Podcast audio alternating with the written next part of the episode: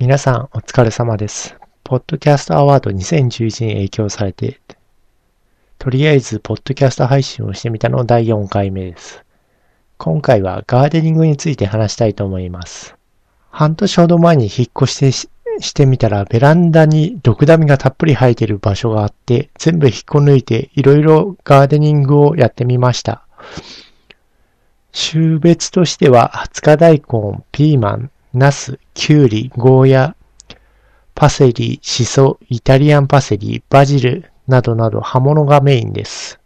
20日大根が一番最初にできるかと思ったのですが、意外と20日大根は芽が出ても実がならず、細い根っこだけなので、結局一個も食べれませんでした。バジルやシソ、パセリなどは最初から葉物を買ってきたので、意外とずっと使えて便利でした。ゴーヤも苗で買ってきたのですが、非常に繁殖力が強く、ベランダの一面をすべてゴーヤのグリーンカーテンが覆ったりもしていました。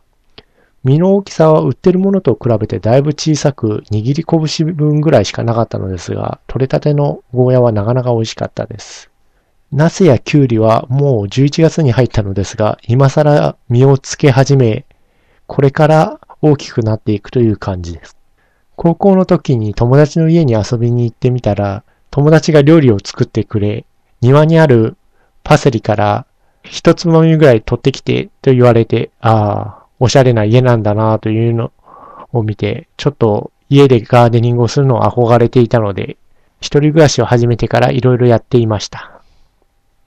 実際、お店で買ってくると、ハーブなどは少量しか使わないので、割高